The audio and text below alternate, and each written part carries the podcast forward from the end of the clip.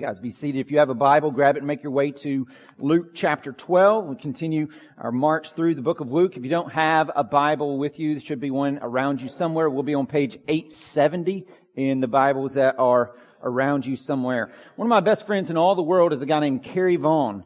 Uh, he and his brother Chris are both pharmacists. They own um, uh, Lake Country Pharmacy in down around Lake Oconee Georgia. And one of the things they kind of specialize is, is in compounding uh, pharmaceuticals. And uh, not every drugstore does that. Um, we, we used to have to get some uh, a drug compounded when, back when Eden was on 24 doses a day of 11 different kinds of medicines. One of them was compounded. And if you've got to get something compounded, and really if you just need anything, like amoxicillin, whatever it is, okay, you've got to go to the pharmacy to get that. Okay, I don't care how much Napa know-how that they have. You can't go to Napa and get medicine. You gotta go to the pharmacy. You've got to go to the drugstore. And when we look for meaning and we look for fulfillment and we look for satisfaction and purpose in life, finding treasure in the things of this world is just like trying to buy medicine at Napa.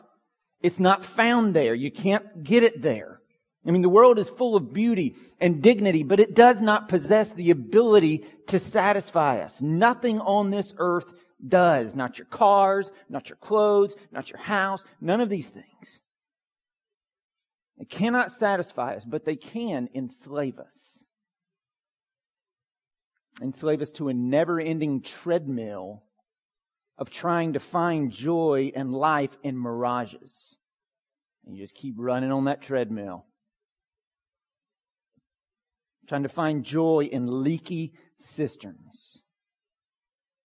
And as we come to Luke 12, this is a freedom that Jesus is trying to, to bring to his disciples, that we don't have to keep looking to that. We don't have to keep looking to those things. I mean, Jesus is on his way in Luke 12. He's on his way to Jerusalem. All right.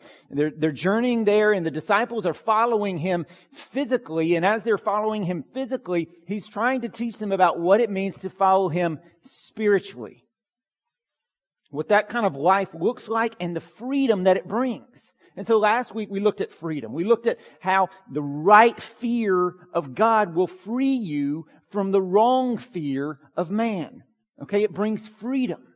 And then this morning we kind of have the same idea here where, where if we treasure Christ as supreme over all things, this will set us free from this never ending treadmill trying to find joy in mirages, in false hopes, in leaky cisterns. From metaphorically trying to buy medicine at an auto parts store. And so if you're taking notes, the way we're going to make our way through this, the way we're going to chop it up and organize our thoughts around this is number one, we're going to talk about the foolishness of treasuring money. Number two, we'll roll into talking about the faithlessness of continual worry.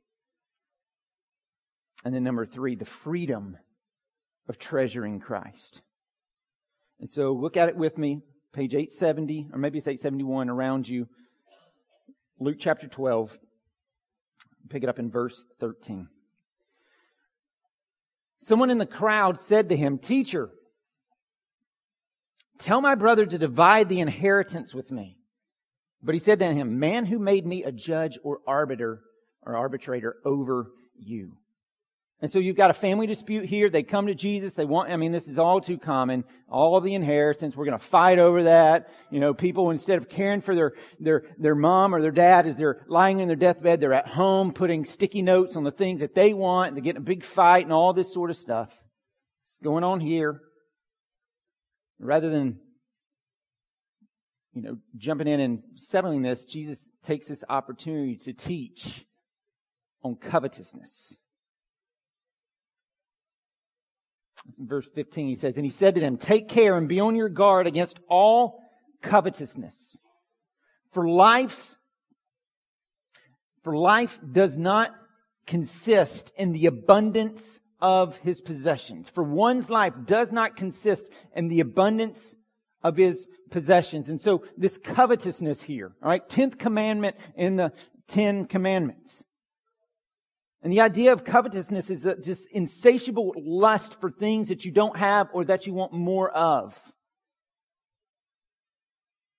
And what coveting does is it eclipses God behind things. Behind a care about things. Regardless of whether you've got a lot or you feel that you don't have enough, it's the same pull. And the pull is to value things more than you value God, to value things as supreme in your life. And Jesus is going to point out the sin of doing this, but he's also, just for our own heart, the foolishness of it. How, how it doesn't work. How it, how it, how it enslaves us. Because the commands that God gives are not like just commands. He doesn't, He's not trying to take joy from us, but He's trying to lead us into it. And so God's command not to covet, not to pursue these things, not to set our heart on all these things is not a call for us to not have joy, but to actually find where it's at, because these are leaky cisterns. They will not satisfy. Coveting, treasuring money, it robs us. And so verse 15, again, and he said to them, take care and be on your guard against all covetousness, for one's life does not consist in the abundance of his possessions. And he told him a parable saying, the land of a rich man produced plentifully. And he thought to himself, What shall I do? For I have nowhere to store my crops. And he said, I'll do this. I will tear down my barns and build larger ones. And there I will store all my grain and my goods. And I will say to my soul, Soul, you have ample goods laid up for many years. Relax, eat, drink, be merry. But God said to him, Fool, this night your soul is required of you. And the things you've prepared, whose will they be? So is the one who lays up treasure for himself and is not rich toward God. And so again, number one, Jesus wants us to see the foolishness of treasuring money. Like, like this guy, he had, he had set his everything in his money. His security, money. His identity, money. His joy, money. Just absolutely gripped by his money and by his own greatness because of it. I mean, just look at how inward this guy is. Look at verse 16. Look, note, note all the first person words. And he told him a parable saying, the land of a rich man produced plentifully. And he thought to himself, what shall I do? For I have nowhere to store my crops. And he said, I will do this. I will tear down my barns and build larger ones. And there I will store all my grain and my goods. And I will say to my soul, soul, you have ample goods laid up for many years. Relax, eat, drink, and be merry. Eleven uses of the first person. This is what happens when you treasure things. You turn inward. You just think about yourself. Your Holy Trinity becomes me, myself, and I. That's who you worship. Now, from the world's perspective, this guy's legit. I mean, he's got so much wealth and so much cash, he needs to build bigger barns. And we in this room are very similar to this. Someone's like, What are you talking about? I'm struggling financially. Get some perspective. At worst, every person in this room, every person, is richer than 95% of the world. Most of us, 98% of the world. Perspective. Every person in this room. And like in the history of Christianity, evangel- American evangelicals are the richest Christians who have ever existed on the face of the planet. And yet we give less than 4% of our gross to the spread of the gospel, the work of the kingdom, the relief of the poor. A clear indication of where our real treasure lies. And so a lot of times we'll wind up being like, man, well, just like this guy, I've got all this money. What should I do with it? I know I'll put more into my retirement because I only have $5 million there. I'll get another Roth IRA. And I'm not against retirement. I put 10% away each month. I've got loads of life insurance sitting on me, so Sarah and the kids will be taken care of if something bad goes down. In fact, it makes me a little nervous sometimes because maybe they want something bad to go down. So I'm not against that. I'm not saying that, you know, not to do those things. I'm just saying you've been given an abundance, richer than 95% of the world, for the glory of God. To not be a bucket that just seeks to get filled, but be a faucet that pours out.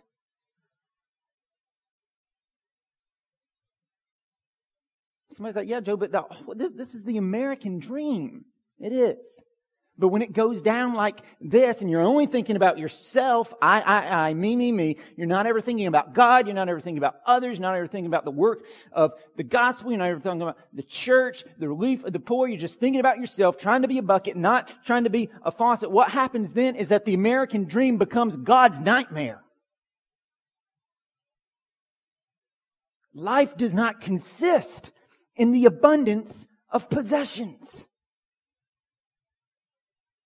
And so God says to this man, You fool, you've given your life trying to get things so you can relax, eat, drink, and be merry, which is the sum, like sums up every single commercial.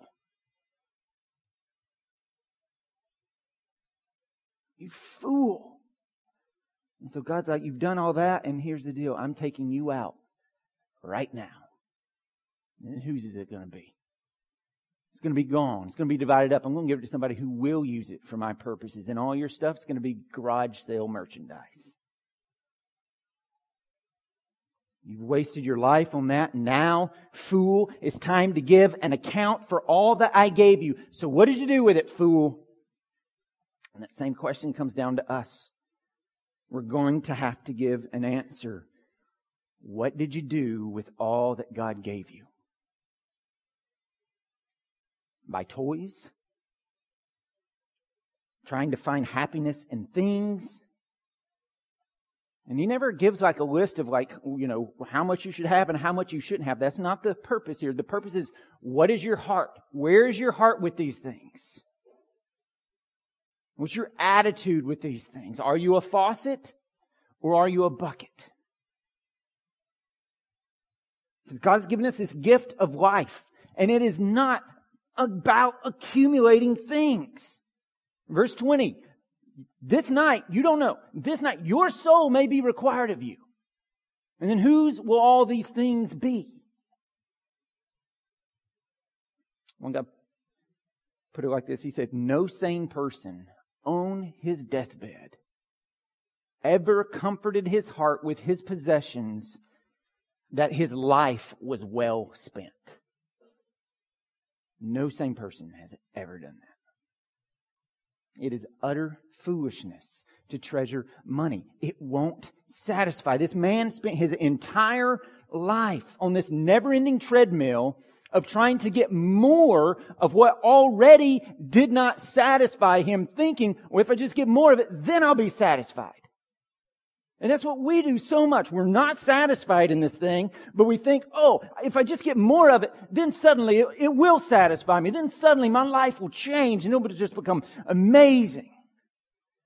And God comes in with all of his love and compassion because he's, love, he's for you and he says and he looks you in the eye, you are a fool. There's a day coming when we're all going to be six feet in the ground and then it'll be a time it'll be time to give an account to God. And while this rich fool, uh, while he was rich here, he was poor there. What about you? I mean, we're all debtors to God, right? We all owe a sin debt. We owe debt for our sin. And we can either pay it off ourselves in hell, or we can trust Christ and let his sacrifice in our place be credited to us. He died on the cross to pay the penalty that we owe. But it only becomes ours through faith. And so receive it. If you haven't, repent and believe. Turn from your sins, turn to Christ. It's sheer foolishness to treasure money and not be rich towards God. A reckoning is coming. But not only that, again, Jesus is wanting to set us, you know, bring freedom to us here. And if we live a life that is based upon, you know, the abundance of possessions. Even if you slap a Jesus bumper sticker on it, hashtag blessed, you're still pursuing the things of the world. If you live that way, not only will you waste your life, but you will also, and he wants to set us free from this, but you will also render yourself gripped by anxiety and worry, trying to lock down those things that you've set your hope in, because if they go, so goes your hope and your joy. So you'll be fretting about that. You'll be worried about that. You'll be anxious about that. And so look at verse 22 with me. And he said to his disciples, Therefore I tell you, do not be anxious about your life, what you will eat, nor about your body, what you will put on. For life is more than food, and the body more than clothing. Consider, uh, I'll uh, side note real quick. Here, their greatest worry as it related to food was starvation, not having enough. In our life, it's having too much. And a lot of times we treat food like we do God or like we should God. We run to food for comfort when we're worried instead of running to God. Consider the ravens, verse 24. They neither sow nor reap. They have neither storehouse nor barn, and yet God feeds them. Of how much more value are you than the birds? And which of you, by being anxious, can add a single hour to his span of life? If then you are not able to do as small a thing as that, why are you anxious about the rest? Consider the lilies, how they grow. They neither toil nor spin. Yet I tell you, even Solomon in all his glory, this guy, I mean, ridiculous wealth. In all of his glory was not arrayed like one of these. But if God so clothes the grass, which is alive in the field today and tomorrow is thrown into the oven, how much more will he clothe you, O you of little faith. And so this is a stinging indictment on our worry here. Because Jesus is telling us that when we live this way, all worried and all anxious, that we're exhibiting little faith. Okay, what he's saying basically is that worry is inversely proportional to our faith. To the extent that we worry is to the extent that we do not trust Christ and take him at his word.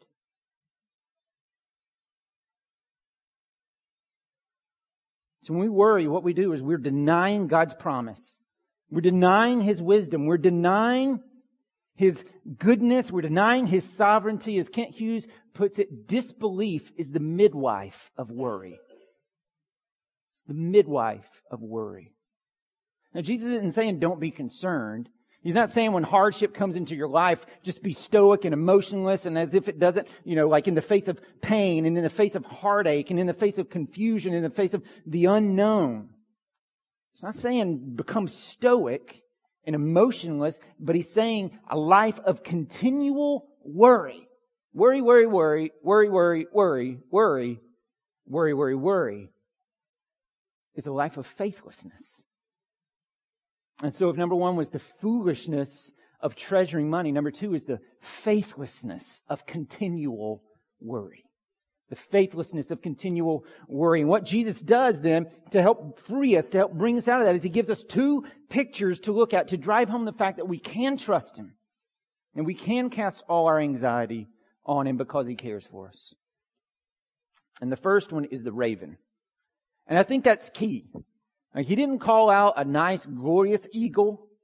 He didn't call out a bluebird or a cardinal or something like this. He called out a rat with wings. They are nasty. They eat anything. Just nasty little birds. Often associated, if you think of it, with death or evil. Think about Halloween. You got witches, you got cauldrons, you got cobwebs, bats, and a lot of times blackbirds. You've got ravens.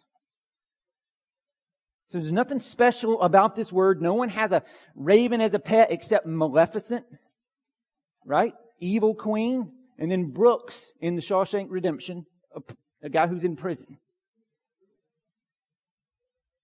And so Jesus says, consider a flying rat with wings. Nothing special about it. They scavenge. They're ugly. They're nasty. They, they don't store, they don't sow, they don't reap, and yet I feed them. Rats with wings. How much more then will I take care of you if you are my child?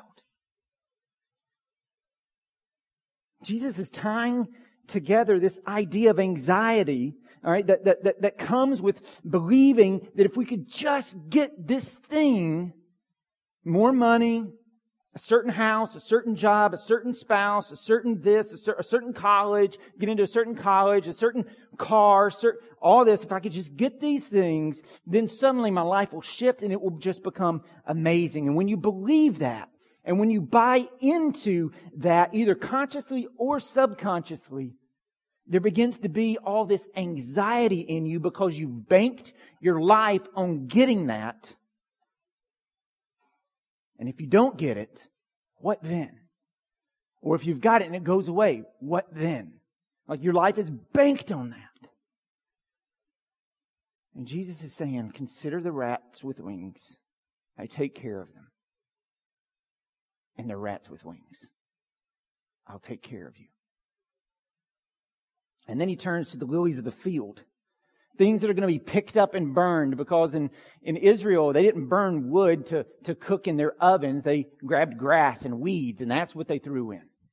And so he's saying these things are going to be picked up. They're going to be thrown into the oven to, so that, so that there's a fire and people can cook their food. But yet I array them with beauty. Why are you so concerned about what you're going to wear, what you're going to eat? I mean, Jesus is saying there are things in life that are more important than a new pair of pants. Yet we bank our life on what we look like. We want to dress apart at times. And so he's saying these guys, lilies and ravens, they don't toil, they don't work. But God provides for them. That's not a call for us not to work. Right? Laziness and an unwillingness to work. I'm not talking about an inability. That happens sometimes. But laziness and an unwillingness to work is one of the most heinous sins you can commit. Especially if you're a dad. So that's not the point here. The point is that worrying over all this stuff, she's trying to, you know, hammer it, it doesn't do anything. It doesn't do any good. You can't add a single hour to your life. It doesn't help you get more done. If I worry, I worry, worry, worry about it, and then it's going to fix it. No, it's not. If worry, worry, worry about it, maybe I'll get an extra hour of life, and then I'll have more time to work it. No, it's not. And actually, you're going to wind up robbing yourself of time. You waste it worrying, and it shrivels the soul, and it robs you of joy. Over things that may not happen. Like you're presuming that they've happened and they haven't happened. I read this this week. Warriors feel every blow that never falls. And they cry over things they will never lose. You're wasting your tears. You're wasting your heart.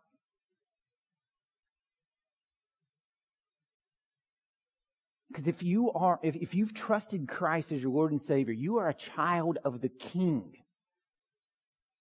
And He holds you in the palm of His hand with tender love and concern. And He's for you. And He's going to work everything out for your ultimate good as He defines good. It may not look good for us. We may not understand how that's good, but He's going to work it out for our ultimate good. He holds you. He loves you. You're his child. No father in here should wish the worst for their child. And we have a perfect father who wants the best for his child. And so trust him. Trust him. And I'm not just preaching at you, I'm preaching to me. And one of the, my favorite things to do that just is helpful for me when I'm, you know, feeling my heart drawn to worry, like crossing over from a concern into worry and doubting his goodness and doubting his, you know, that he's for me and di- doubting that he'll provide and doubting his faithfulness and doubting his wisdom and doubting his sovereignty. One of the things is, is just to remind me of like who he is, just to remind me he is sovereign. He is good and, and remind myself of his tenderness and his care and his grace and his patience and how He walks with me and He walks with us through our fears and our anxiety with sympathy. I mean, He calls us out for it right here. Yeah, because He loves us. I'm not a loving dad if I don't call my children out for something that's wrong, but that doesn't mean I don't sympathize with them. He sympathizes with us in these things. This is one of the most amazing things and wonderful things about Jesus is his sympathy. See, unlike other religions' views of gods, where, where God's far away and he's never been here, we have a God who came here. He came into human history. Jesus became a man. He walked the earth. He lived a life. He was born as a baby. He grew up. He lived through all of these things. The book of Hebrews says, We do not have a high priest who cannot sympathize with us, but who has been tempted in every way as we have, yet never sinned. And so, friend, Jesus gets it. He's been here. He knows what it's like. He's felt it. And so when Jesus is talking about fear and anxiety, I want you to bring this down and, and think about like what you know of Jesus' life. Like if you know the Bible, think. If you don't know the Bible, listen to me as I explain some of this. Who could possibly have had greater fears available to them than Jesus when he was on earth? I mean, even here, Luke 12, He's on his way to Jerusalem to do what? Get slaughtered on the cross for our sins. All right. In my place, in your place. That's where he's heading. And he knows it. He knows it's coming. He's been talking about it for the first 11 chapters. This is what's going to happen. This is where I'm going. Do you not think that's not frightening? And all we can see is the physical beatings and crucifixion, not the invisible forsaking that God the Father is going to pour out on God the Son. And so through his life, man, he knows difficulty. He knows distress. People hate him. People want to kill him. But even through all of that, he still knows at the end of the life, there's no relax, eat, drink, and get married. At the end of the life, there's a cross coming. And so the night before, Garden of Gethsemane, he's literally sweating drips of blood, thinking about what's coming tomorrow. And so even as Jesus calls us out here for our lack of faith, he understands. He understands what it's like to suffer physically. You suffer physically? Jesus has been there. He understands what it's like to die. You look that in the, in the eyes. Jesus knows what it's like. He knows what it's like to have people malign your reputation, to assume the worst about you. He knows what it's like to have your family think that you are insane and disown you and turn their back on you. He knows what it's like to have friends that you can't depend on because his were always falling asleep when he needed them most. He knows what it's like to have someone you love and watch them sabotage their life, steal from you, betray you, and then kill themselves. Jesus knows what the guy's name was Judas. And Jesus loved him and served him. Jesus knows what it's like to be single and the occasional groundswells of feeling alone that sometimes come. And even again, right here, Luke 12. Jesus is on the way to Jerusalem and he's broke and he's homeless. He's traveling to go get slaughtered. And so Jesus gets it. He's not some religious nut with a super cushy life who never, you know, who just calls out, you need to do this and you need to do this, and he never lived it out himself. Jesus lived it. He gets it. And so verse 32, when he calls us, starts to call us to fear not, he's not just giving us something to do, he's trying to lead you in a new way of life that's good for you. Fear not. Fear not. He's trying to free us from this, like just returning like a dog to its vomit over and over and over. Vomit of worry and anxiety over paper, money, and garage sale merchandise. And so he says, verse 29, and do not seek what you are to eat and what you are to drink, nor be worried. For all the nations of the world seek after these things, and your Father knows that you need them. Instead, seek his kingdom. And these things will be added to you. Like everything else will take care of its place. God will lay it out. Seek his kingdom. Fear not, little flock. For, look at this. All right. Fear not, little flock. That means we are a flock. He's a shepherd. So fear not, little flock. We have, we've got a shepherd. For it is your father. All right. So our father, he's a shepherd. He's a father. It is your Father's good pleasure. Like He enjoys, it's not begrudging, He enjoys giving to us the kingdom. And so verse 33 kind of kind of has a implied so sell your possessions, give to the needy, provide yourselves with money bags that do not grow old, with a treasure in heaven that does not fail, where no thief approaches and no moth destroys. For where your treasure is, there your heart will be also. And so if you want your heart to be settled and fulfilled and find rest, treasure Christ. There, there's freedom there. If you like, if you recognize Jesus as your ultimate joy, as your ultimate treasure, as your ultimate satisfaction, you can never lose that. Everything else in your life you can lose. One phone call. And if your life is set in your spouse, if your ultimate joy is set in your kids, if your ultimate joy is set in your job, it's set in anything, one phone call, set in you being healthy, being able to walk, and then that's taken from you.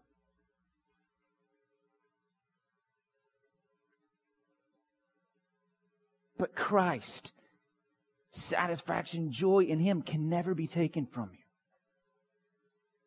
And so, number three, then, notice the freedom of treasuring Christ. The freedom of treasuring Christ. It's freeing. Right? When, when He's your treasure, everything else pales. That's why people, I mean, I could give a litany of quotes, but two that have always stood out to me, and I've shared them before outside of Scripture, even. Augustine wrote this. He said, You made us for yourself, and our hearts are restless till they rest in you. You will keep running the treadmill, running the treadmill, running the treadmill, never finding it. Oh, if I just get more of what already doesn't, you know, satisfy me, but if I can get more of it, then I'll be satisfied. Around and around the treadmill you go. Your heart will be restless until it rests in God. Blaise Pascal in the 17th century said this There's an infinite abyss in our being that can only be filled by an infinite and immutable object. That is to say, only by God Himself. Temporal things cannot satisfy the eternal abyss that's in your heart. Ecclesiastes 3 talks about this. That God has put eternity into the man, into the heart of a man. And it's to drive us to Him.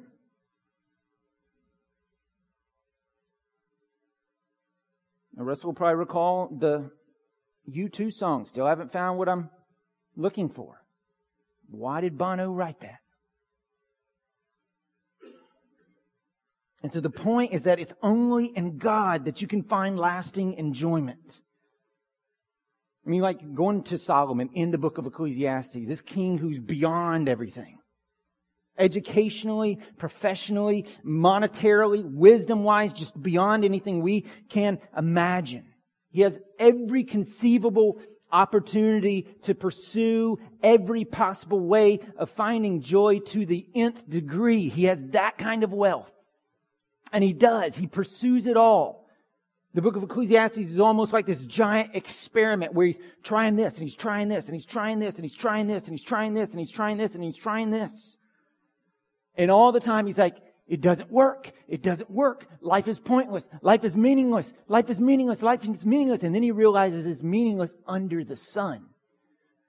But when you get beyond the sun, life under and lived underneath God, it's a different story.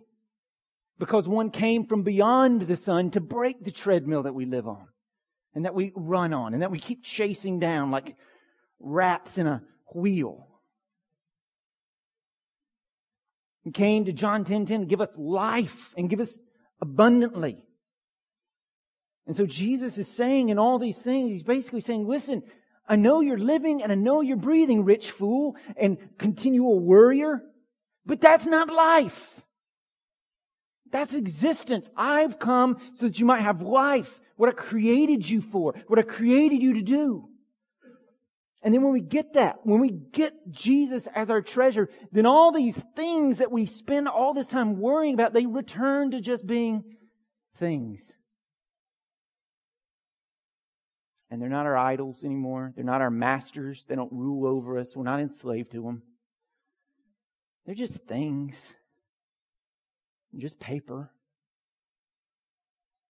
And God's going to provide for me. It's just garage sale merchandise. People are going to give 10 cents for it when I'm dead. It's just stuff. And so we don't have to keep running on this continual bankrupt treadmill, looking for fulfillment in leaky cisterns that can never hold the weight that we try to put on them. They will crumble underneath us. We're set free. Jesus, Jesus has come to rescue us from our futility of all that and give us Himself. That's the only thing that can satisfy our souls. And so there's satisfaction to be found. But it's not found in the things of the earth. It's found in fearing God rightly, valuing Him and His kingdom supremely, Okay, by, by being rich towards God. And so you can find. You can have this satisfaction, but you cannot find medicine at Napa. You've got to go to the drugstore. You've got to go to the pharmacy. And so may we learn to set our satisfaction, set it up with an automatic refill at the pharmacy of our Lord. And then out of that, live lavish lives of generosity. Like, our Father who loves to give Himself and all the riches of His eternal kingdom to us. I mean, again, verse 32, again, fear not little flock. I'm your shepherd. For it's your Father's good pleasure to give you the kingdom. Jesus gave His one and only Son. Jesus is a, uh, God is a giver. God the Father gave His one and only Son. This is who God is. He is a giver. And He calls us to be like that. Because if that's the way our Father rolls, and, he, and then uh, He knows all that we need, then let's live lives of crazy generosity. He knows what we need. And He wants to give us.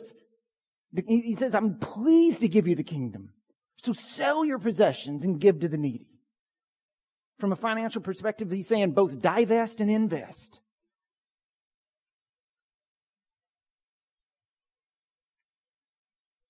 And so let's live lives of lavish generosity. I read this week, preacher asked this question in uh, a book I was book I was reading, or a blog I was reading and he said this. He said, "Ever wonder why 1 Peter 3:15 isn't coming true for most of us? which is where it says, always be ready to give a reason for the hope that is within you.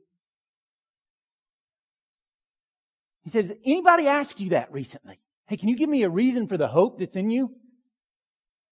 You know why? Is because so often it looks as if we're hoping in the same things they are.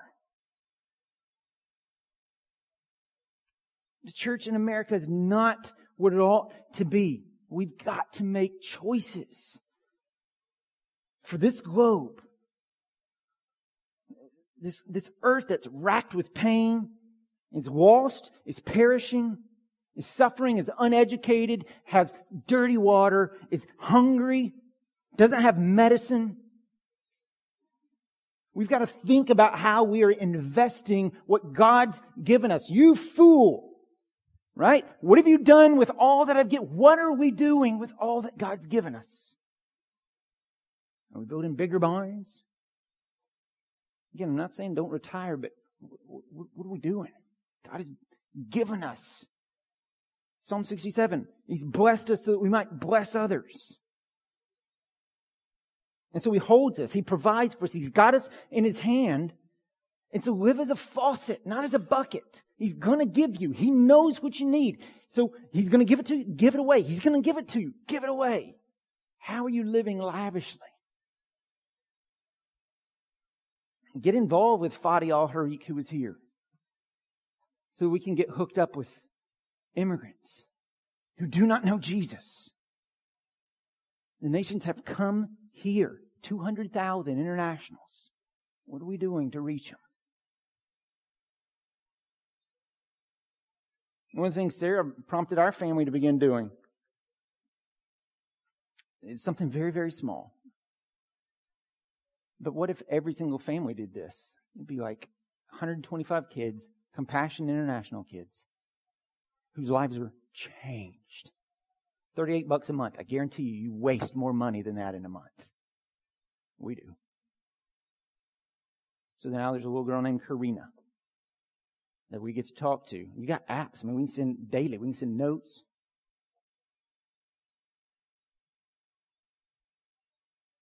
Support the church. If you're not giving, give. It's not Right? Go to Central Asia this summer. Men, guys, we need a guy. Go to Central Asia. Divest and invest. Transfer funds into what is most important. Sacrificially give for the glory of God and the good of others and your own soul. Finding satisfaction in Christ and in Christ alone because that's the only thing that can truly satisfy. And so let's do this. Let's, let's live like this. Or we just focus on building bigger barns and getting a new pair of pants, a new pair of pants and waste our lives. What do you want to do? The choice is yours. Freedom is there. But you got to stop shopping at Napa. Go to the drugstore. Let's pray. Father, forgive us for our idolatry in a lot of ways, our finding in things what we are only to find in you.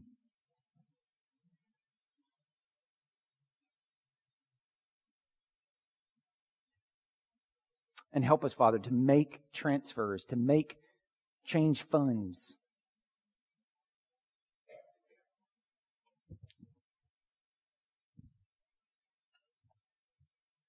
and to find freedom there and not be fools and not be faithless, but find freedom and life and joy and fulfillment and satisfaction and forgiveness and freedom from shame and freedom from guilt, freedom from bondage, freedom from lasting fear. Help us to make wise investments. Help us. It's in Jesus' name. Amen.